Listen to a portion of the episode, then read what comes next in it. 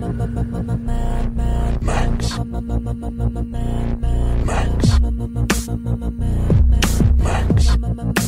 Max. My name is Max. My name is Travis Sentell. I'm Yuri Lowenthal, and you are awaited. I'm gonna make you do that one of these times. I don't do it. Yeah, you have to. Yeah. I don't do it. You have a gravitas to your voice that is I mean, impressive. it's- it's- it's- I'm not a voiceover artist. I am a nasally youth. We have a guest today, we everybody. Um, I'm going to introduce This him is, and this is our first time. this is our first guest This is episode. our first guest. So honored. we debated how to do this before rolling, uh, and we decided, I think, that this will be a bonus episode, not in the main line of the other. Uh, uh, I took one look Yeah. at me and thought, this guy's not. mainstream He's not material. mainstream. Right. We can't put this in the actual episode. right, Yeah. we can't put this guy in the main is a event. train wreck waiting to happen. Exactly. So if the train wreck happens, it's uh, This is Bush it's League. predicted. Um, I'd like to introduce. I think you should. Writing partner. It's my writing partner, Kalen Egan. Uh, best known for being one of the co-executive producers of Man in the High Castle on Amazon. Wow. Yeah. Nobody Yep. knows that. There we That's go. not. That's not true. Everybody I talk to loves that show. Well, they love the show, but my association with it is buried. All you got to say is that, But- that it's your show. Thank you very much. It is my show, and I feel very proud of it. Yeah. You I'm glad that people are responding so well. Yeah, he's had a lot to do with this thing. He did give notes on episodes. And No, no, I things. no, I was in there. I was in there. So own that shit. I own it. You're right. Start over. This is my friend Kalen Egan, who's the Rufus, only executive Rufus Sewell's father. exactly. Uh, but but Kalen go- has a, a deep film knowledge and appreciation, and we write scripts together. Um, a lot of them based on Philip K. Dick material, which I thought made him a good first guest because I think there is a audience crossover between Philip K. Dick appreciation and George Miller appreciation. Dystopian future. Dystopian futures. Dystopian. Uh, how's it going, Kalen? It's going really good. Thank you so much, guys, for for letting me come in here and crash your crash your party. Get it? You know, I think we should just let him do Is the rest of the podcast. Off I to a good yeah. start. We're killing it. Take it away, Kalen. All right. Uh, no, really, thank you. This is going to be super fun. I thought this was this. I I thought this was the best movie of last year. Um, As did many of the Academy voters. From what well, I was so talking. crazy, I had a right? friend who said that it was like. The, the the fact that it was nominated is like in Monopoly when you get a bank error in your favor because it makes no sense Yeah. that this movie right. cracked through that level of prestige. It's it's like a total fluke, and it has to do with you know our stupid comic book culture right now, where people are I guess. overemphasizing the, the genre stuff, but it's like this is the payoff that everybody wanted when Dark Knight didn't get nominated, but Right. now it's just like this is the one that But, made it. That's well, but I fucking feel that this is more deserving far than Dark more, Knight. far more. Oh, You for know, sure. easily. And I like The Dark Knight. Kalen didn't, but No, I no, I like no, no, no. I like it. It's just it should have never been nominated for Best Picture. Agreed, But, yeah, but agreed. the fact that this should be and mm. also rides the wind of that phenomenon, you know, is is unbelievable. Did it just And- hit a and- sweet spot? Is that why? I honestly could not tell you. Huh. I you know, because it's not, it's not, it's unlike any of the other films that are nominated, and unlike any films that are normally nominated ever in I the don't history know of any, the Oscars. I don't know any movie like this that's ever been nominated for a Best Picture. Well, and genre movies in particular, and this year we've got The Martian as well, best comedy, comedy, sure. which still, Yeah. Still, I can't even, Yeah, yeah. I can't even. Yeah, Matt Um, Damon. Super and funny. and we're we're coming off a, a, the weekend uh, crushed by Deadpool.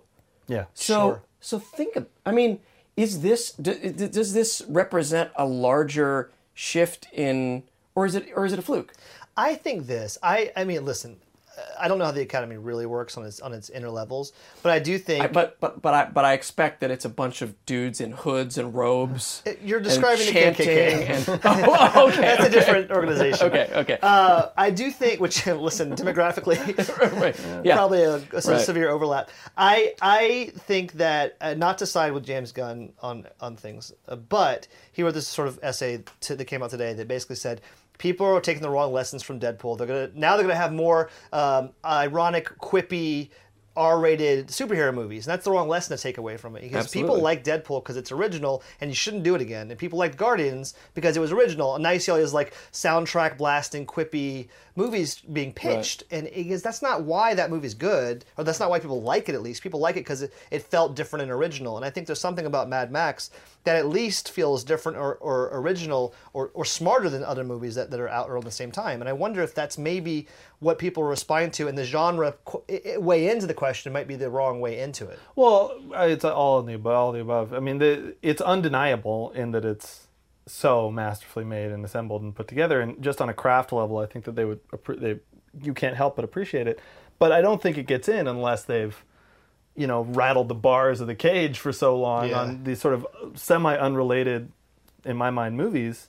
Um, that that's how it kind of makes its way in there because it's not even the weird thing is it's not even that successful comparatively. It's not like it's in on the merits of commercial success. Right. That's what makes it great, though. Because Oh, Dark Knight, totally. I was like, okay, it made a bajillion dollars. Okay, they wanted some sort of mainstream crossover, and people liked it enough to do that. Mm-hmm. They respect Chris Nolan, but this one, yeah, it wasn't. What didn't kill the box office? Yeah. It did fine. It, it people Yeah. know it certainly. And, and I would say there are a lot of people out there that would, that would argue against the fact that it is undeniably a masterfully made movie. You know, a lot of people said it was it was bullshit. You know, and then that it was just one long chase action movie, no story. Um, the, the main character isn't even the main character. You know, Yeah. the title character isn't even the main character. I mean, and they, they they hit down this list, and you know, I, I don't Here- agree with them on any yeah, of well, those here's, points. here's a but- question for you guys. So, uh, uh, like, if I talk to a smart uh, Republican, I, I leave those conversations thinking, okay, I disagree with you, but I think you've made some valid points and I understand what you're saying. If someone says they hate Mad Max because it has no story or no character development, are they just wrong, or is that any valid validity to They're that wrong. concern? They're wrong but but i guess maybe this is a, a way for for me to to provide sort of an introduction for myself is that you know i i loved i've loved movies my whole life. I remember you know wanting to make movies and come to live in la um, since i was you know five years old. Like that's Yeah. really when i started passionately determining who makes these and how do you how do you become that thing? And and uh, I remember I didn't see Road Warrior until maybe early in high school, and it was part of this kind of pack of '80s action movies that I had no real co- uh, connection to. Yeah. And even when I watched it, I was sort of like, my, like I had friends who were like, "Yeah, The Road Warrior is one of the best films ever made," and I watched it and I was like, "I guess like it's pretty cool. It's kind of weird and it's sort of Australian, and I like that about it." But I'd I was into like you know Pulp Fiction and weird and you know stuff Yeah. that was sort of 90s indie stuff, and then eventually I I started getting really into like silent film and silent comedy and, and all these other foreign movies and, and other kinds of films that by the time and and seen Road Warrior a couple of times since then and and fallen in love with George Miller through other weird stuff like Babe Two. Yeah, Babe Two, Pig in the City, Pig in the City, which I think is un- amazing, and we should Uh, talk and, more and about. Super Dark. We we will we should absolutely talk. About yeah, super super dark, but also just so. The, the well whatever we'll get to Yeah. that but, but then I got to so then I was like okay well this guy George Miller is pretty interesting and then when Fury Road came along I was really pumped for it because you know I had all this sort of armor or, or back catalog of information and had grown to respect uh, Road Warrior but then seeing this thing it really felt like I wouldn't have loved it as deeply if I didn't have that amount of cinematic knowledge. Like it feels very mature to me, extraordinarily mature. And the statement of a late master, it's like his Ran or something. You know, it's like it's it's really does everything that he's good at, but but in a in a very sophisticated way. And I think people who, I mean, you can like Mad Max no matter what. You can like Fury Road no matter what. But but my appreciation for it feels very informed by a lot of knowledge and history and cinematic sort of preparation. I would Um, argue that uh, that I have not that. I don't have that. I had no background with George Miller. I had no background with Mad Max, and don't have a deep background in film knowledge. I have a really deep background in literature and books. That's kind of my background. Mm-hmm. I, I my appreciation for this film came from the sense that you could pull on a thread and the sweater wouldn't unravel, like with Star Wars. Which we can talk about if you want, Right. but but but I sense that everything I did think deeply about, and it's it's it's idiosyncrasies and it's minutia that were personal to me the first time I saw it. That if I spent five minutes thinking deeply about any element of the film, it rewarded me for doing so, and that indicated to me as a novice viewer and a novice film goer that the entire movie might actually hold up to such level of scrutiny, which it has proved to do over the course of this podcast. But you're not a novice when it comes to art and thinking about things and appreciation, uh, you know, a sort of deeper appreciation of especially narrative and storytelling and, and all these sort of different uh, elements. I mean, for me, it's a question of maturity, I mean, honestly. And, and I, there are people who don't spend, and this is not a knock on people necessarily, but who don't devote their lives to communicating artistically or narratively or with stories or film or whatever. You and I both have. Whether I mean, I know more. I've seen more movies than you, and and, and you're, you're, the same too in the same boat. Well, yeah, we are kind of a specific demographic. But I, I do think that it takes a certain kind of uh, kind of I don't know experience or understanding to approach this movie and get it for all it's worth. I mean, like it, it somebody who comes to this and is like it's just a chase. It is. Yeah, it is. It's On a totally pl- on a true. plot And if that inherently is uninteresting to them, it's because they think that there's a chase movie doesn't mean you know that Right. that's the that's the end of the conversation. Right. Um, but I, I don't know. I mean, when I, for whatever whatever you've sort of accumulated in your life to, to bring to this, I feel like I you know it's a lot of like. I, I wouldn't like this movie as much if I didn't know as much as I knew now about Buster Keaton. Yeah. You know, and like now that Yeah. I do, that's a really fun thing to draw back on and reflect on how that works and how this evolves that, which is it's mm-hmm. basically the evolution of what The silent general. film could have offered us. Yeah, Yeah. exactly. Yeah. That's super interesting to me. And we I- should watch The General almost as a, you know, rather than, you know, picking a movie that was inspired by George Miller, Mad Max, and post apocalyptic Australian movies, maybe one that informed, that clearly, it's a very clearly informed. I love that idea actually, and there's there's I saw um, Javier Bardem and you may have been there, and Sean Penn do a Q and A after that movie Beautiful that he did, um, and Sean Penn said I'm not involved with this film at all. I wanted to come moderate this panel because I wanted to remind people that film as a medium is very very young. It took you know two centuries before novels figured out what they were. They were first a collection of letters to people they compiled into a narrative, and then it was journal entries, and then and then they became this omniscient third person narrator, and we started talking about what books are today. It took centuries to figure out what a book was, was supposed Right. to look like. He goes, films are super new, and we should Right. look at different ways of telling stories on celluloid. And I and I feel like this silent, silent movie uh, Yeah. idea is really really cool to me because it is a different path almost to how you might want to tell a story on film. It feels different and yet recognizable. and to why, me, anyway. and why I'm so eager to see the monochrome, uh, Yeah, you know, the, the yeah, the, Yeah. the black and white cut of this, which apparently now I know, I know it. I've heard many different stories about what it is and what it's going to be, but I also heard it's a silent film. Like there's he cuts the dialogue out, so I don't know if that's true. If he cuts it down or if he takes it out completely and just leaves music. Um, I th- I still think that the movie would hold up, and I'm really excited to see it that way. Well, and I have, and I, me too. I'm dying to see. It I that will way. go think to the theater and pay my 16 bucks or whatever to go I mean, see that. I pay up to twenty one. the, Wow. Yeah, I'm not fucking Wow. around, you guys. I mean, the movie effectively does that already. You know, I mean, Yeah. the, the the black and white thing. I wonder if he thinks that he's not so much refining it as making it more itself. You know, it's more accessible to people to understand what what it's supposed to be. I wonder that. I don't know. Maybe it, it does have a, a stronger power, or more direct power, or something. But but I, I like the idea that that uh, that if you cut out the last seventy years of movies and had replaced it with a different kind of cinematic evolution, this would still be roughly where you were at, or maybe maybe this would have come earlier. But sound totally derailed this kind of visual storytelling um, for all sorts of reasons that are interesting. But but when he approaches this story, I mean, he did it as storyboards, right? There was no Yeah. script, and they would sort of Yeah. manufacture whatever necessary dialogue they had that day, I think, or something close to that. Um, Mm-hmm. And that threw the actors super hard. They they they had a miserable time making this movie, right? Yeah, I've heard especially Tom Hardy. Yeah, yeah, and then when, but you know, the story ends where they saw it and they they like apologized to him at a press Yeah, conference, at, right? at Cannes, yeah, Tom Hardy had to apologize to him in front of the press corps. Yeah. Well, he didn't have to. He Wait, I just, don't know the he story. took What the- happened?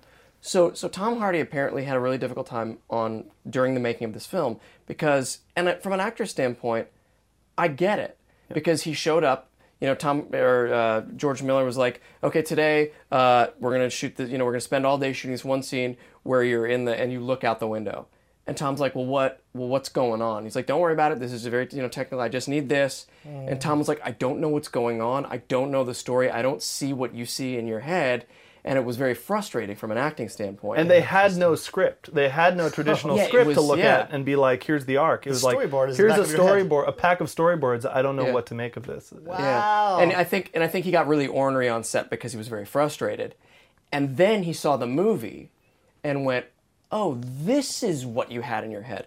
I I couldn't see that, but now I see it." And I'm sorry. And I'm sorry that Oh, I was that's such a dick on set because I should have just trusted you. Um, and and he did that in front of the press corps at Cannes, which that guy's pretty good. yeah, he's uh, one points in my book for that. I have a sure. question for Kalen and Yuri. We've discussed this, but I'd love to hear how your thoughts have evolved about this. Mm-hmm. So, when we first started this podcast, we watched Mad Max, Mad Max The Road Warrior, and Mad Max Beyond Thunderdome, the latter of which obviously is a terrible film. I want to reiterate that. Um, but it's- what struck what struck me Does that come across in our last episode? it, what comes across is that it holds together with nary a It might be a terrible. It might be a bad film, but it's not a bad film. It's it, and, and I think this is when when we talk about Babe Pig in the City, I have things to say about. Okay, great, about great. that We'll hold well, it. So, will- so, so the I- question for the question is, is, yeah, uh, the question is, or more, it's more like I'm asking a comment on this idea that George Miller seems to be refining the same ideas and working with the same stories and sort of finding things he likes and more fully crystallizing a, a centralized vision, which is something a lot of my favorite authors do. They write the same book over and over again. Really, do you have a sense about that? I think he's crystallizing the delivery mechanism, which is a perfect genre chase piece. Because what he is saying in Fury Road is very, very different from what he's saying in the other films, or what the, the, the thematics are about are totally different. And he uh, has talked about, you know, not feeling like he could do another Mad Max until he figured out what the central MacGuffin was. And in this case, he thought, oh, we haven't done people. We haven't done stealing people or, or cargoes of people and, and human slave labor uh, or whatever it would be. And he said, okay, well, that gives me an insight into how to tell a new story. But for me, the, the yes part, I think, is he's they've all been basically chases or genre stories. I mean, Thunderdome slightly less, but but that's uh, but that's what he's been focusing on and concentrating as a perfect c- cinematic experience. And then what it's loaded with, it happens to be whatever he's thinking about, you know, at the time, and uh, how it's responding to the contemporary culture. I mean, I. I the amazing thing, one of the most amazing things about Fury Road is that it is the most hyper contemporary movie I've seen in ages. I mean, it is uh, it is so specific to 2015, I suppose, um, or our moment right now. All th- and it, it gets there through such specificity of its alien world. I mean, that's it's you know when you talk about Philip K. Dick, it's what you and I sort of talk about all the time as far as why sci-fi is a valuable genre. Is if you build if you build it true to itself you you there's something eh, eh, magic about you can't help but inform it with who you are at that moment and in that time and it's not about being lost in the details of another world it's about those details suddenly expanding into to our world. And you know i wouldn't call mad max a commentary as much as like an inevitable reflection you know? Hmm. It's and that's what i think he's perfected is let's let's get the delivery system down. What is the how do you turn a chase into a storytelling mechanism? Hmm. So, do you think that the follow up to Fury Road, his next Mad Max film, will also involve chasing a big rig through the desert, chasing a tanker through the desert? Because we've established that since Road Warrior, that's been in every movie, every Mad Max movie. That's been the sort of the central set piece for the film. i i doubt it So you think he'll? i think he'll do something different I, I think i mean look Okay.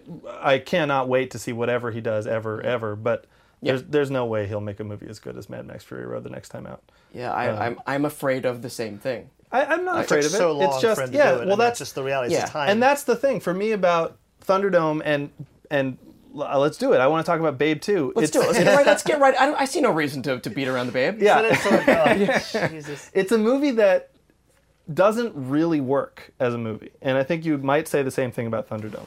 But its perfection of set pieces and sequences and loading those with character and story and emotion are it's exactly the same. And in that movie, he does it essentially piecemeal. It's like each sequence unto itself is perfect. Um, and the, the the movement of the camera is unbelievable. His tracking of cause and effect, which is essentially all Fury Road is, is one long sequence of cause and effect, mm-hmm. is absolutely perfect. And Babe kind of grinds to a halt, Pig in the City. In between those moments, there's interesting stuff and he's playing with stuff, but it's like, it's all about the set piece. And so in this movie, for me, it's the only time, and maybe it's how long it took to bake, I don't know, but like, it's the only one that is, it's essentially one scene. It's, he's Yeah. decided, oh, I know what I'll do. I'll just make one sequence. 'Cause I And do that will, well. yeah, I do that Yeah. incredibly well. And I love all of his movies because they're so they're all so interesting. But this one is its mo- is his most complete vision. I think because that's that's his wheelhouse, man. It's like I'll just do one scene and then I don't mean to harp on this, but If you your bring up Star Wars, I'm I about swear to. to God. Your defense of Babe Two is people's defense of Star Wars, almost verbatim. they're absolutely wrong. But you've heard that defense before. No. I, It's a series of I know what you great sequences Right, right. that are Oh, really well done in, on individual things. It doesn't hang together as a film, but who cares because the sequences uh, are so no, I would argue it's been a while since I've gone back to Babe Two Pig in the City, which I love and own. Um, but I think I'm going to have to now because I would argue that Babe 2 Pig in the City is more cohesive Oh, it has to be. and better than Thunderdome. Yeah, it Oh. is. Um, and it's a and better we've, movie. we've talked about it before. I know George Miller, you know, suffered this huge, you know, death in his in his world right as that was happening, and I, and I think he was just trying to hold it together, and I think that's probably part of why that movie did. You know, I don't know what the studio interference was or Tina Turner's interference. I ha- I have no idea, Mm-hmm. but but it does not. But because the little things don't work and they don't make sense and they don't play by the rules that he has sort of established early on it those even the, the, the, the you know quote unquote perfect action sequences don't hold together as well for me because I'm not as invested. I think you're Whereas right. Fury Road is perfect. everything about it's perfect. Yeah, mm-hmm. Yeah. and everything about the the the Cosmo. I mean, look, Babe Two has it tells you how he makes movies from the in the very beginning. The first se- have you seen Yeah. it? no, I haven't seen it. So Well, the we're first, gonna. yeah, we're gonna talk we- about it it's after so this good. is all over. The first sequence of the film basically is it's an if only this then that wouldn't have happened, right? It's like the farmer. It's about how the farmer gets hurt. Is like that's you know the story of Babe. Yeah. Okay. So in the very beginning of Babe Two, uh, uh, what's his name? Um, I'm, I'm, I'm- I was just trying to come up with it. It's Hoggett, the farmer Yeah, Hoggett, but yeah. it's James Cromwell. Cromwell, thank you. is going to get water out of the well. And Babe sort of bumbles something up. And then one, it's about, the sequence is concentrating on one thing leading to another, which fates the farmer to be seriously injured. And so, if only the uh-huh. pulley hadn't caught on this thing, and if only he hadn't bumped the bucket on the way up to the top of the well, and if only the water hadn't sloshed out of the bucket and fallen back down into the well, all this stuff, like, so it's just a series of of cause and Cause and effect, effect. Rube Goldberg like devices, that, right? yeah, which which crush, you know. Anyway, that's how the, the plot gets started. But that Right. movie works in sequences according to that exact same We principle. can't afford to hire, you know, Cromwell for the whole movie. So Yeah, we've got basically, to, we've yeah. got to, we've got to get rid of him. Shoot him Well, out. How do, Shoot how do I do things? That's how I do, get rid of him that way. yeah, yeah, yeah, But it's also it's how every every Yeah. sequence works. And so I think that you could say that the whole by the end of that sequence, it's sort of a ridiculous length to go for a single plot point. The farmer got hurt. That's the Right, that's right. the whole point. Yeah. Right, that could right, they could they could that could have been voiceover, and you didn't even have to have him in the movie. Yeah, yeah. But the the whole movie doesn't. It's kind of similar, where it's by the end of the film, you've had a, a I would say, argue a, a very emotional and sort of up and down, eh, you know, meaningful experience. But it's not like the whole movie makes a lot of sense. It's just kind of stuff happens and the animals go crazy, basically. Yeah. Um, and each sequence unto itself is perfectly, incredibly beautiful and loaded with dark emotion, like really Yeah. adult, harsh emotion about And- how hard it is to live in the world and, and stuff. and straight up road warrior imagery in Yeah. one scene later in the well, film. Well, yeah, there, there are punks. yeah. Can't wait. Australian punks in the city.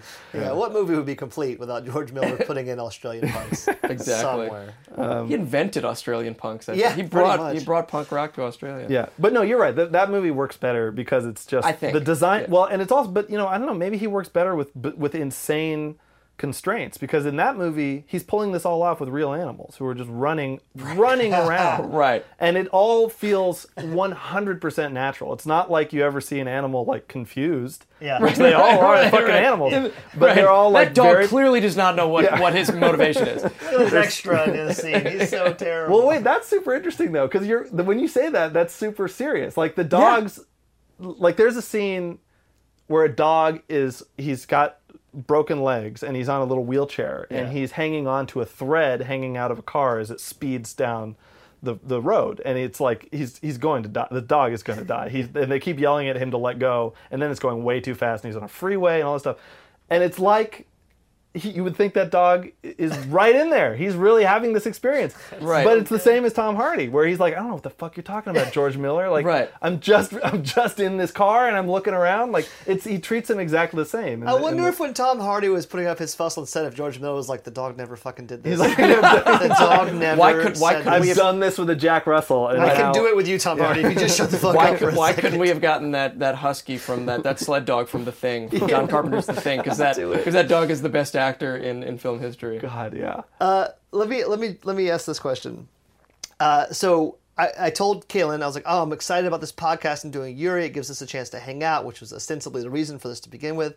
So I get to talk to Yuri about things I like, um, and then we talked about Mad Max Fury Road. And Kalen's first reaction was, I would love to talk about that in conjunction with Magic Mike XXL. Oh, yeah. It's Oh, the first thing he said. It's the first That's thing right. he said. I would love to. Somebody actually did a mashup trailer before. Is that true? Yes, there is a there is a magic see there's a Magic Mike. XXL um, Fury Road mashup trailer, which I think we'll have to we'll have to pull up and watch after. Well, yeah, you'll yeah. have How to you never heard of throw that, it the links. I didn't Yeah, even know I, that I just assumed that that was going to be part of the discussion. had no no it had nothing to do with that. Uh, well, I thought. but, but go because because I because I honestly I loved both movies. okay, great. And Well, why, I thought. and why was this your first reaction? Is my question. Well, they were my Mad Max. It was a, because for the when I was making a top ten list of the year, it was vacillating between Mad Max and Magic Mike at the top, and because I think that they do very very similar things with movie form and with expected genre. Go. Oh my the god! floor is yours. I'll do my best. But, but know that I'm here to support you. Okay, this, so, good. So okay, good. please. So here's, so here's the thesis. Right. So, Here's right, the right, Travis is going to be here to break you down. Got it. Okay, I'll do that. I'll and and I'll right be here here. to support you. Have you seen? But you haven't seen XXL. No, Oh, I just okay, like well, that's- that's not I'm, fair. I'm cantankerous. Um, okay. I mean, if Mad Max is a is a action sequence, it's an action scene, or- it's an action movie. Let's Yep. say that's the genre. Magic Mike is a road two is a road movie. That's the genre. Yep. And so you know, ostensibly everything that's going to happen in that film. I mean, in in Fury Road. Once the adventure starts, you basically know what's going to happen. She's they have to they have to come back. They have to take down this warlord, this you know the, this general guy, this sort of dictator guy. That's all got to happen, and you kind of get it fairly early on, and then it's the process of seeing how that's done and and loading it with all this sort of um, interesting thoughts and and um, Relationships. uh, relationships and characters and, and developing the themes of it, you know, about sort of a male dominated world versus a female dominated world or what those look like in conjunction with, or in, in uh, contrast. Magic Mike is a road movie and you know everything that's going to happen. They tell you where they're going. You know that they're going to get there and they're going to do a thing and they're going to fucking win and that's going to be the thing. So it, the details of it become, which they never talk about explicitly, except kind of in one scene. Um, it's really about this growth story about discovering what women want or require from a mm-hmm. relationship or a fantasy. Mm-hmm. And so the whole movie is a series of set pieces where they sometimes just watch as other men sort of perform for these women who freak out and start to sort of assemble a, a, an understanding about their role in a woman's life. And and for him, he's just gotten out of a relationship. You know, his mm-hmm. girlfriend has left him, and he doesn't know why. He's frustrated by it, and so then he spends the entire movie learning about what his role is as a fantasy dancer and as how he could be a better partner to a, the next time, the next relationship he gets in. Mm-hmm. And it's just, it's all under the surface. They never get into it explicitly. And like Mad Max, it's a movie that's everybody is so, not everybody, but a lot of people are quick to throw out as, well, it's fucking strippers go on a road trip. Right. What are you talking? This is the story. fantasy sucks. dancers. The You story established sucks. them as fantasy You did dancers. I would like to go with that. Well, because they're Is that the way you say it? I was. I, I cheated that word too. Well- fantasy uh, dancer. Why didn't you just say stripper? have I been saying it? because because it's about so much about what they do is about uh, they're trying to understand their role in a woman's fantasy, sexual fantasy life. Yeah. Right. And so they aren't just strippers. Did someone teach you that phrase, or did you come? I up made with it I up right now. Fantasy dancer? Wow, I, I love it. Yeah. I'm never it's going to call a stripper a stripper again. I'm gonna, I want to only refer to them as fantasy Only the good ones are fantasy. Right, right. Okay, that's ones true. are That's true. strippers. Yeah, That's yeah, true. There's plenty of strippers. Uh, so so the so the movies just feel of a piece to me, and they're also they're they're they they're both MM, right? They're Right, Mad Max, right, Mad Max. that was your whole answer. that was the well, I mean, they're both MM. but they, but anyway, so and I'm you know I've been sort of God, this sounds this all sounds pretentious, so I'm just going to lean into it. I apologize. we do that. It's, Um, a, it's a filmmaking, a film podcast. I, ha- I went on this rant when I was in Texas with um, uh, somebody who's who's going to direct a film that Travis and I wrote, and we were trying to drum up money. And I went, we went, we were at Fan- Fantastic Fest, and we were seeing a bunch of movies. I love fantastic. It was awesome. It was It's- super fun. yeah, yeah. And I went on this long, mildly intoxicated, but hours long rant You're about about how I was like, I'm kind of over story. I'm bored with story in movies and movies that concentrate their efforts on telling a story. I don't give a fuck. I don't care. And Yeah. that what I mean is narrative and and the sort of plots of details of plots. It's like I've seen so many movies, and I think most people have Mm-hmm. That it's like that those details while interesting on a kind of form and assembly level are not particularly interesting and i wish they'd just get through it and get Ra- to the rather than feeling like they're oh they're, we have to come up with a new twist. We have to fake you out. We have to, you know, tell a story that nobody's ever seen before. Yeah, I'm with you. who cares and so these movies for me are kind of what i what i what I liked about them is the quick dispense of that. Is like we, we know what the structure is, we know what's going to happen. Don't worry about it. Let's get to the fun games. Ignore all of it because trust us enough to know that we're going to get through that stuff. Yeah. And then you're just going to get all these ideas and all these emotions packed into these sequences, which will you know come through that system. And and and I, I those movies really did that for me. And it's it again to, to knock it back. It's what silent film does. There's no time to get into plot twists. Who cares? Like there's Yeah. maybe one or two, but they're the execution of an idea, often an emotional idea. Uh, certainly in the general's case, is all these emotional uh, uh, and thematic ideas about humanity and machinery and sort of what we're becoming as a modern society. All this cool stuff because you don't have to worry about stupid story. Right. And so I went out. So the and the guy I was talking to was a little bit like Who were you talking to? It was Jason. It was- yeah, and and he and he was he, he got what I meant, but I was he was sort of like, man, you're you're out of You're off control. the reservation. yeah. Yeah. Um, no story, no plot. It makes him a fun writing partner. I'll And tell it's- you. It's really a joy. You can do whatever you want. Well, we, but we More are. fantasy dancer sequences we constantly. say, I mean, I think it's fair to say that we're trying very hard to get to the to distill the idea of story a little bit. I mean, we're not nearly as good That's as why any of these Philip guys, K. but- Dick is fun to talk about. It's just about distilling the story, the core idea, and then sort of building out from there. Yeah. And that's that's something we both enjoy doing, and I think something George Miller enjoys doing, Yeah. which is what's the core idea here? What is the most pristine version of this idea executed as cleanly as possible? Mm-hmm. And that's why these movies are so fun to, to pull apart. Is because everything has a place in this central concept and the central conceit Mm-hmm. plays through its details. They're, the details aren't twists or turns; Mm-hmm. they're support on this mountain of support for this core idea, which he's playing with. Yeah, it's and- so fun to look Yeah. at. It's so fun, and you get such a feeling. I get at least such a feeling of relief. Like I, there's this. I went to see the second, the first time I saw Mad Max Fury Road in the theater. I was pretty overwhelmed by it. I think Yeah. most people would be. It's crazy, and it's hard to understand what is going on. I mean, and just in terms of mm-hmm. how can this actually be a movie? right. Yeah. Yeah. Someone- so someone pick- so you really this. have to like it teaches you how to watch it, and by the end of the film, you know how to watch it, and you can go back and watch it. Yeah, and you um, immediately want to. That was that was to. that was a big deal for me. Is But- that it made me want to all the stuff that I didn't understand. Yeah. I didn't. I wasn't frustrated by that. It made me want to go and find out more by watching it. Totally, it's an invitation to watch it again. It's, a deep hole, yeah. And there and those and I, I would say for me, some of the best films ever made are those things. Yeah. Is that that force you to come back around, and I uh, so the second time I watched it in a theater. Um, the first sequence uh, where he where he flips the car and he gets captured and he and you know he runs out and jumps on the rope and all this stuff it was just so perfectly done that it I was by the end by the time the title smashes on and it's like I was crying like sincerely crying and Yeah. and it sounds so dumb but the only other movie this is the only way I can explain it, is the only other movie I I know that does it to me in that same way is the beginning of Raising Arizona Yes. where I was just about to, as an example of a movie that invites you to come back and Totally. and learn more every time. That was a yes. Totally. And that opening Yeah, yeah, sequence, just you have such faith and trust Yep. that they're doing something totally crazy, Yeah. but it's so in control. It And makes they're so like, much sense. Just let it go, man. Like you get to have, you get to enjoy this entire experience because we have everything taken care of. We're gonna get along so well. So, so, and I weep at when the title of Raising Arizona comes on. It's Yeah. so just, just for, and I can't really tell you why because it's not about appreciation of a perfect form. It's just so, it's so comforting. Like Yeah. to be like, this is, they know, it's so perfect. yeah. Um, and then the and then the rest of the movie happens, and you know, uh, It's a perfect introduction, introduction to this film. Besides being perfectly done, it's so fast and concise. There's no wasted time, no wasted effort. Even the opening voiceover, which I've kind of railed on a little bit in this podcast, even even that feels like okay, like I'm I'm into this, and Yeah. because he gets away from it so fast, and I really respect him not muddying And never up comes that back opening. to it. Yeah, it, I really feel like that's a studio note. Uh, Did, Yeah. Didn't we hear something about that where he said, "Yeah, it didn't make sense," or, and we had to like put this on? I don't. I don't know. well, I, I mean, I, and this is a bad argument for a movie like this, but it's just you got to help some, you got to help them out a little bit. Yeah, yeah, You that's when probably you, what when you is. first any, but most people going to see this movie, I would say most people, Yeah. haven't seen Yeah, the Road sure. Warrior, I haven't seen Mad. Yeah, Max. yeah. They don't know, Yeah. what the, they don't know what the hell's going on. So a little bit of like, I was a and, cop. And I've said it before, and I'll, and I'll say it again. I mean, one of the things that that struck me and made me fall in love with it so hard, even the first time, was that it's so rare that I feel so respected as an audience member that the filmmaker says, "Look, just trust me. I know what I'm doing. You may not understand right away."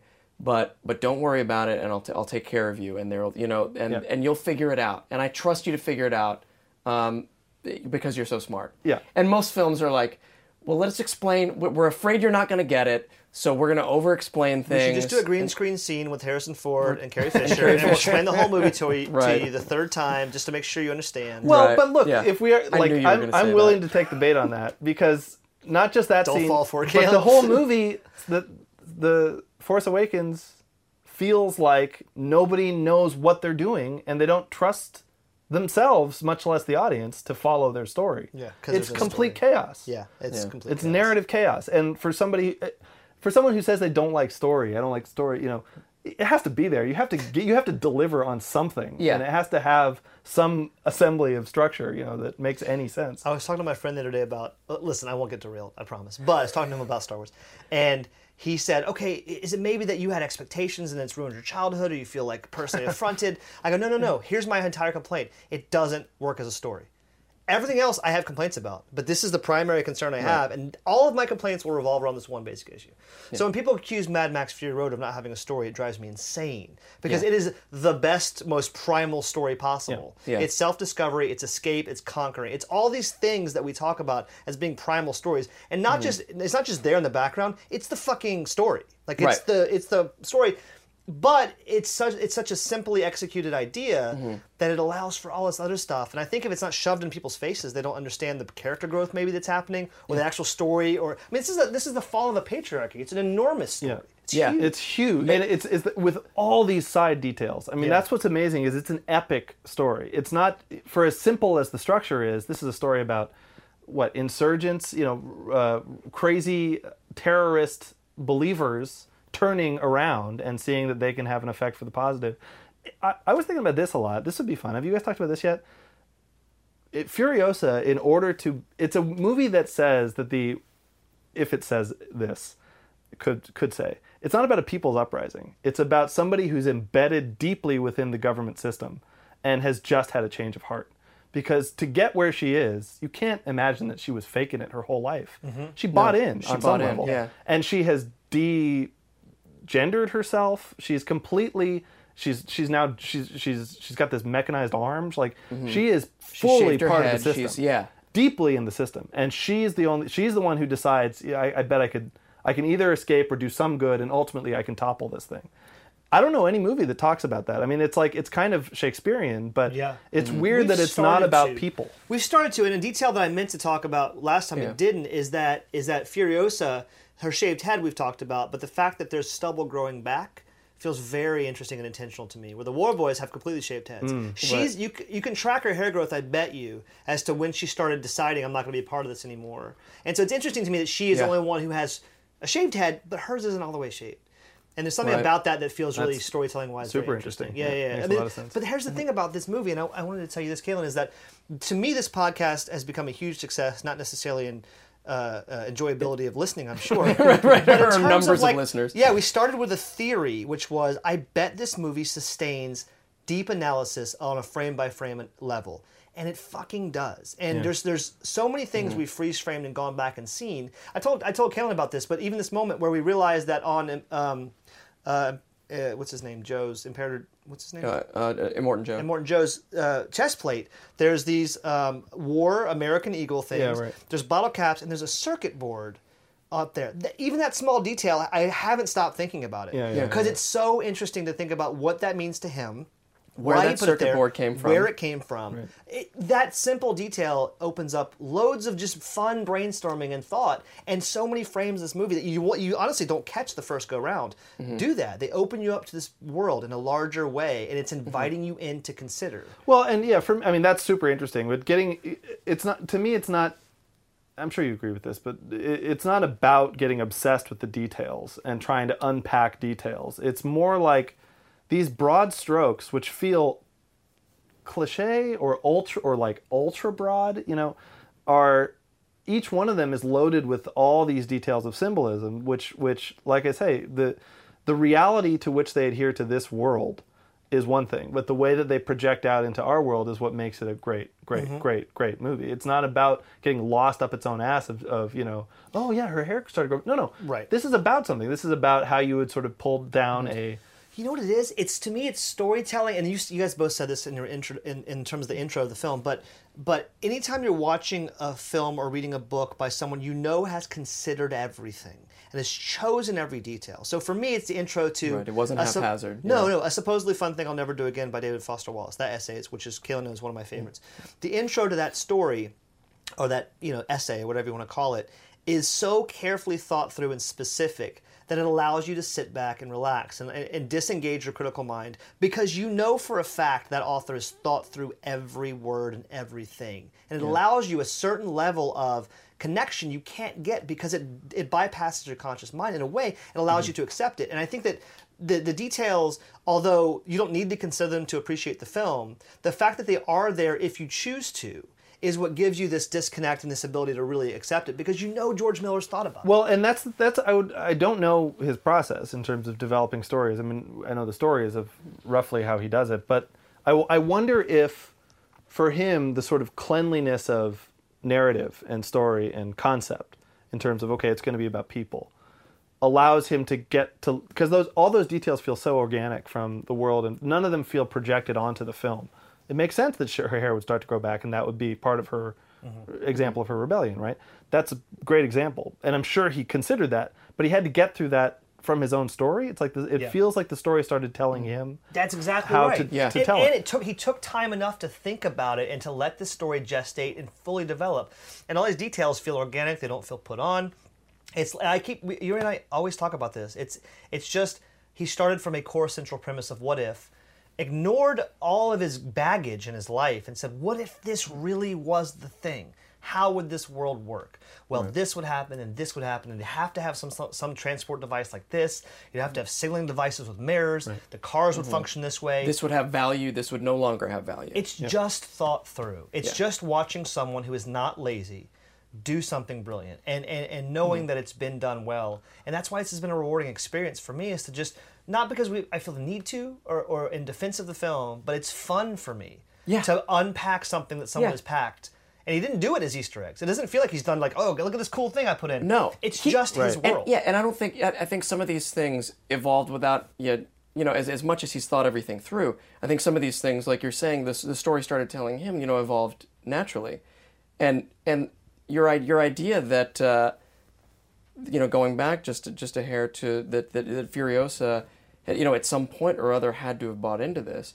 All of a sudden, makes her later line of redemption. She said, "What, what are you, you look? You know, I, admit, you know, I'm looking for, you know, some kind of redemption." Mm. And they never say in the story, "Oh, she did this bad thing." You're right. As a matter of fact, we've only seen her do good things mm-hmm. so far. She's saving these women, but you're right why is that you know that that that was always confusing to me and again in a good way because i didn't know exactly what she needed redemption for but but this this theory totally Yeah, totally makes contributed to the patriarchy for this, not just the patriarchy, but this oppression of the the crippled and the weak Right. and the and the young. yeah they wouldn't have given her that much command and that much power in this patriarchy if she hadn't earned it and been brutal because a woman's Yeah. gonna have to be more brutal than a man to, to in that world at least. That's and to and for the idea that Joe would let a woman yeah have that much power is it tells you everything. I mean, she Yeah. and, and I think it's not. I mean, we're talking about the details of the world, but it's naive to assume, and I don't, I don't know that you guys are, that she has fooled her way up the ladder. There's just no Yeah, way. I- yeah, exactly. I do not believe we, that's we the agree. case. We've, we have touched on this a little bit. When the guy comes to uh, her and says, "Hey, where are we going?" Right. and she just says she doesn't answer him at first, and then she says, "We're going east." Um, that's and I pointed out to Yuri, and Yuri's pointed out to me various parts about this, which is that she didn't have to answer him at all. She could have rolled up the window, she, you know. But uh, Yuri's theory, which I think is a good one, is that she has a personal relationship with that. God, guy. I- well, I love, and that yeah. they, they, they, he goes back and they start talking amongst themselves. Well, she must be up to something. Like she must have a good idea. Yeah. and they start Right. theorizing what it is. Right. yeah Like it takes like three times Yeah. for him to before before he you get that look in his eye like What's happening? I don't think she's. Yeah, I think yeah. something's fucking up. Yeah, you know? yeah, yeah, yeah. But I love that she always answers. Like the third, Yeah. the second time he bangs on the roof, she opens it immediately. She's not like, "Oh, this guy. What do I tell?"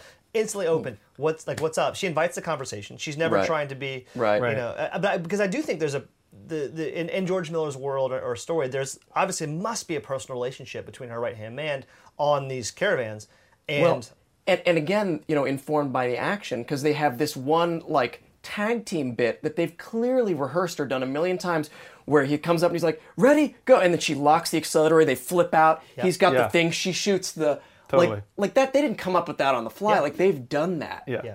You know, Absolutely. so that's yeah, So they they they have they've had a long relationship. Yeah, even though the the gags and the action bits are in service of story. That's amazing. And she has to. You'll like this. Unlike Star Wars, I where- almost made. I almost said the you same know thing what I'm gonna say? Yeah, I do. I think. Yeah. Well, let's see. Uh, she, you get the sense that because of this long-term relationship, she ki- she has had to make peace with the fact she's gonna probably kill these I guys. this is exactly what I was going to say. yeah, Yes. and that here we have this fucking Finn. stormtrooper Uh-huh, I who's know what you're like, talking "Woo, let's kill all my friends." Yeah. like it's so dumb. Yeah, one, comparatively. One indicates backstory that's been thought through. One indicates primacy of gags and plot over character. yeah, we have to we have to have an escape Nailed scene it. where they kill all the stormtroopers, and uh, Obviously, he's the one who However they it. get there, and yeah. it's a bummer to have him be sad about killing his friends. So let's have him happy about it. Yeah. Next scene. Yeah. Like Right. that's really Yeah. what it is. But when you but you feel and I really just think this is true about all movies and stories. You don't get it necessarily, but you feel it. You know if something's been thought absolutely, through or sure. real. And Mad Max Fury Road feels so real. It hits you on a, on a character level that's so real because they're acting and behaving like people do. And we recognize we're primates, we're animals. We recognize real behavior in people. We know when someone's lying to Mm-hmm. us. We, we sort of have a, a honed sense of that. Star Wars is constantly lying to us. Well, I mean, look, there's a Mad Max isn't. and Yeah. and that's an interesting parallel. But there's a, also a direct. I never actually thought about this. Have you guys already talked about this? That Nux is essentially Finn. I mean, it's the same story. It's it's a defector from the inside on a low Right. level. This is this is Right. their this is their workhorse. The- You know, these are their Right. their uh, grunts. But yeah, but whereas Nux has this beautiful arc of of you know in in the beginning he starts off as one thing and in the end he's you know totally his world has changed Yeah. and he's had to he's had to turn it all around and becomes and you know Well, and it's so the many things. actual, Earned. it's It's it's an actual earned, human. which is unbelievable. It's an earned unmaking of a fundamentalist, a, a ground level fundamentalist who's just been Right. born into the system, and he has no reason to question it. And no, nor does Finn. No reason to question this. Mm-hmm. This has been this is his entire life, and yet that movie spends an entire. I had never know, made that parallel. 90 No, I had it. It's so obvious now that you say Yeah, it. It's a great. And he and by the end, man, do you feel for that guy? I mean, I watched it with Oh, my twelve year old. Yeah, tears, tears. When Totally. he when you when you realize when he realizes what he has to do, and then you realize what he's about to do. Right. Mm-hmm. It and and it and it makes that whole you know witness and witness me thing that's been running through the whole film. All of a sudden, when he says it, And it's about it's about so And much more than just and the, so much Yeah. more than it was at the Uh-huh. beginning when he said yeah, it. and and I about just more got than chills thinking Me about too, that totally. Yeah. and it also it's they, they it's so smart because he has a very unspoken but believable flirtation and sort of relationship with one of the women Yeah. he sort of comes to respect her but that when he gets to witness me it's about his fundamentalism it's about everything in Yeah. advance of that he says it to her which is very beautiful but man oh man it's a it's just so full it's not just it does not reduce to a r- romance i guess is what I'm It's saying. it's not it's not a droid, please. we had talked about this. Uh, Gives me chills of a different kind. Yeah. Dick chills. I I, uh, I I noticed that in this in Mad Max Fury Road that all of the it, it is a it is a, a move from fundamentalism to individual relationships and all the character development that happens in the, in that film happens on the back of a personal connection whether it's Max and Furiosa or whether it's the start of the, of Nux's transformation is of course seeing his god per, per, close up. That's part of it. There's always elements to it that start to make that happen. But really it's this woman who who is kind to him and touches his face. That's where that transformation really starts to take root with this kid, and and, and it becomes this this um, move from ephemeral. Um, you know, idolatry to a specific one-to-one human relationship, and that the the phrase "witness me" encompasses that so well. That shift and the the the, the ability of that line to do double duty like that is just it's genius, and I use that term very specifically. I know. It's genius because it's simple and it works on every level. Uh, it's a complete metaphor that really, really focuses. And I, and I want to talk as the series goes on, Yuri. I want to talk more about this idea of of personal relationships being the driving force for character change in this movie, as opposed Yeah. to big ideas or whatever the bullshit stuff. Yeah. Well, and it's, I mean, this is a long thread on, unto itself, and I'm sure you guys will get to it. But it's why this, when people complain that Mad Max is a side character, it's it, this is at the root of understanding why he isn't and why he's so necessary to the story. All these things are going to happen, but he needs to be there to engage with them and and create meaning and to To witness wake them. up. And, You know, I mean, that's sort of his his role in the story is to come out of oblivion, right? He's, he's completely Right. insane by the, at the beginning of the story, Right. and he has to clarify that he has purpose and that he can help and that there is good and there's bad and you know he fi- refines his his sense of humanity and I hope. Yeah. yeah and hope and and that's that's pretty essential without that outsider character to live on i mean i guess you could have done it with nux but this he kind of takes on that he But, carries that yeah, forward and they establish early on that Nux, it's you know he's on the latter end of his half life, like he's going to die anyway. yeah Yeah. Yeah. Right. Um, which doesn't make his sacrifice any less No, it makes it beautiful, better, yeah. you know, or important at the end. But you're right. Max says early on, he says hope is a mistake.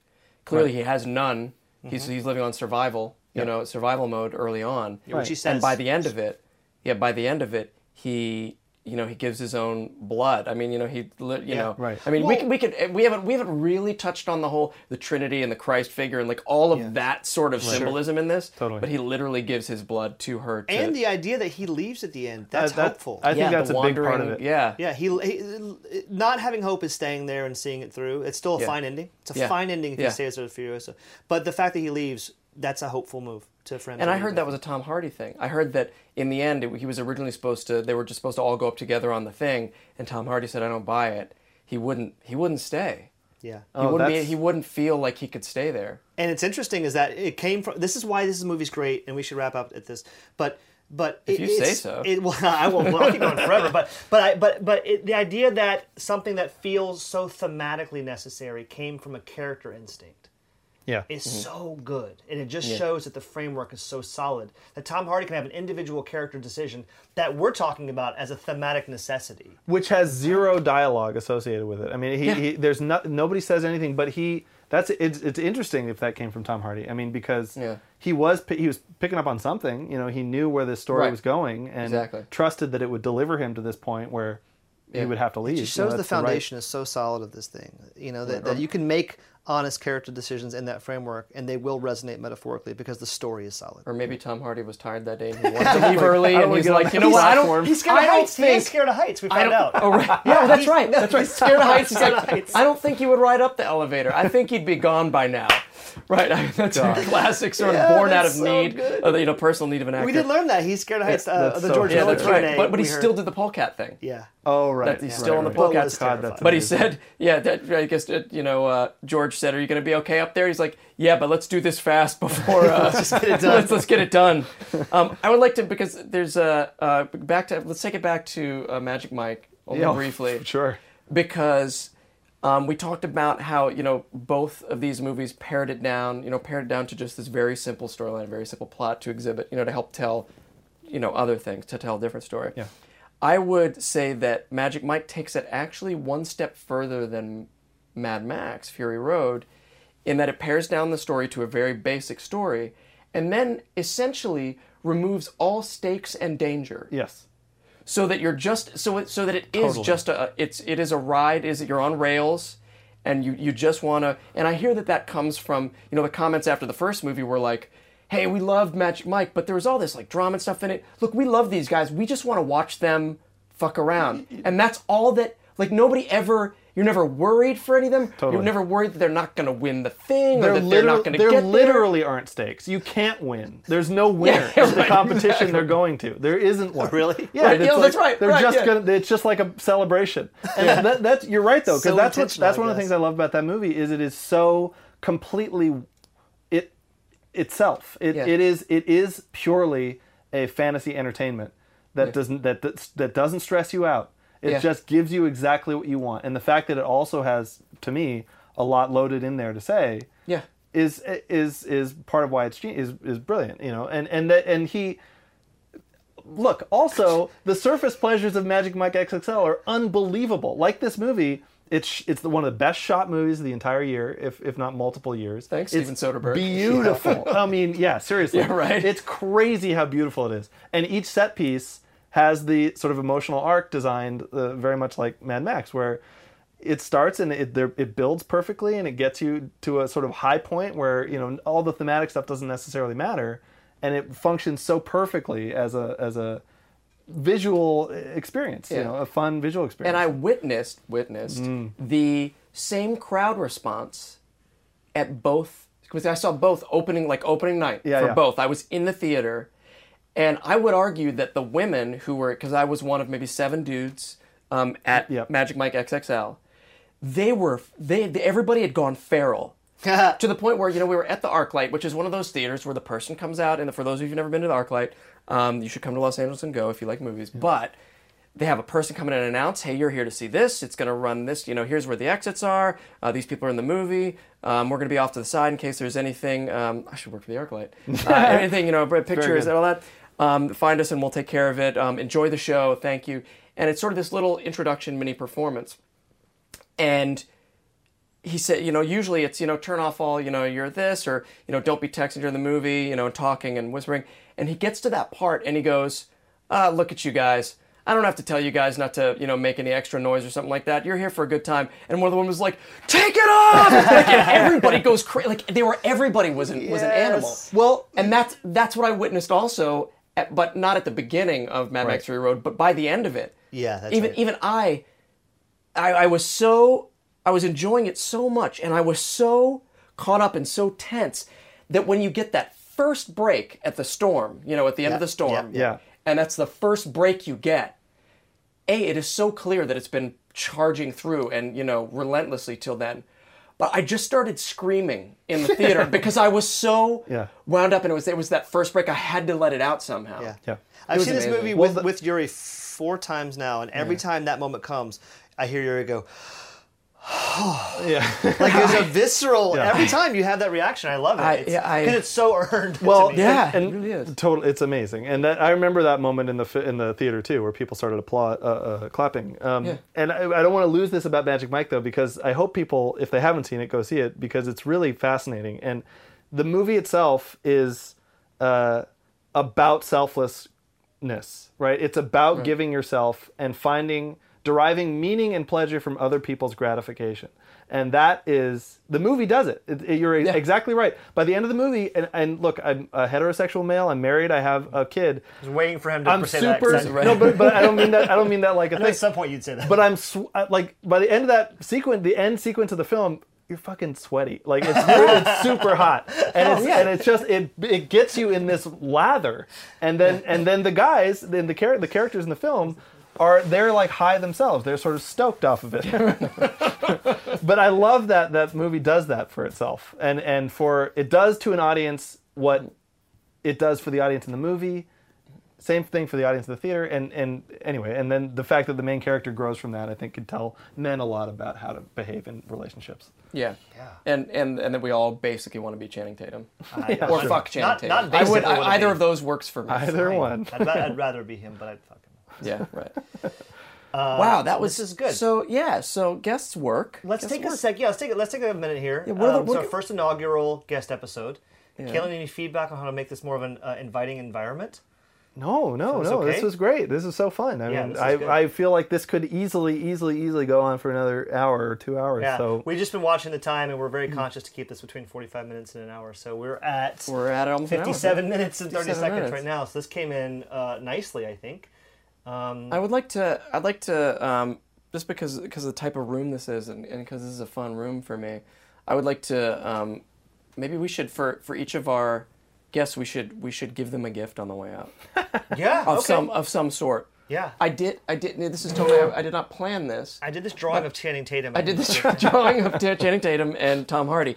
Um, I I just a friend of mine gave me gave me a packet of um, of black hole trading cards from Disney's The Black Hole. Yes. And Keon, I I they were I just opened them. They're on my desk. The gum is still there. If you'd like to taste, I tasted the gum. It's one of the it. most disgusting Yeah. things I've ever had. it's part of the game. But but I would like I would like you to choose your Oh, favorite uh, card from this is from the pack of. This is a uh, fun thing. I like this. Every episode, we come up with a new gimmick that's going to be. Uh, we're going to do every episode. doesn't we only do them one. and one we only do it the one time. Yeah, so, so, I so we don't have to come up with any more gifts. It's okay. Oh, by the way, while this Kalen's is choosing great. his card, I want to say that I've just gone back. This is going to be episode. I don't know what will air, but Doesn't matter. I just went back and listened to episode one, uh, and I just want to say that some of the comments we got, you guys were right about some of our divergences, and I think that we've gotten much better. And I want to compliment us for for um, you know staying on track more or less now. Uh, Right. We're getting to know each other through Mad Max as opposed to in tandem with Mad Max, and Very I've nice. really been enjoying this process. Me too. God, we love each other. Guys, All right. this a So, love room. so much. Kalen, I what'd you almost- choose? I'm, I'm debating now between Vanquished and Crew of Humanoids. You can take both. And no. All right, but for the purpose of the podcast, I'm going to say that I only chose Crew of Humanoids, but I'm also Outstanding. taking Vanquished. Yeah. Great. Yes. Well, thank you, Kalen Thanks, Egan, Kalen. co-executive producer of Man Like Castle, for joining us on uh, You Are Awaited, a Mad Max. Available Fury on Road. Amazon Prime. Yeah, check it out. Totally. Uh, any Mm-hmm. final thoughts? No, no, that, that's it. That's good. That's Cool. great. I want to come back sometime. I'd let's talk. it. Let's talk about uh, the general. I would love to come back if you do general. All right, perfect. Okay. When we do the general, you come back and we'll do that. Great. Okay. Uh, well, well, j- just just so you, so you know, then, Kalen, you're welcome to come back because you are awaited.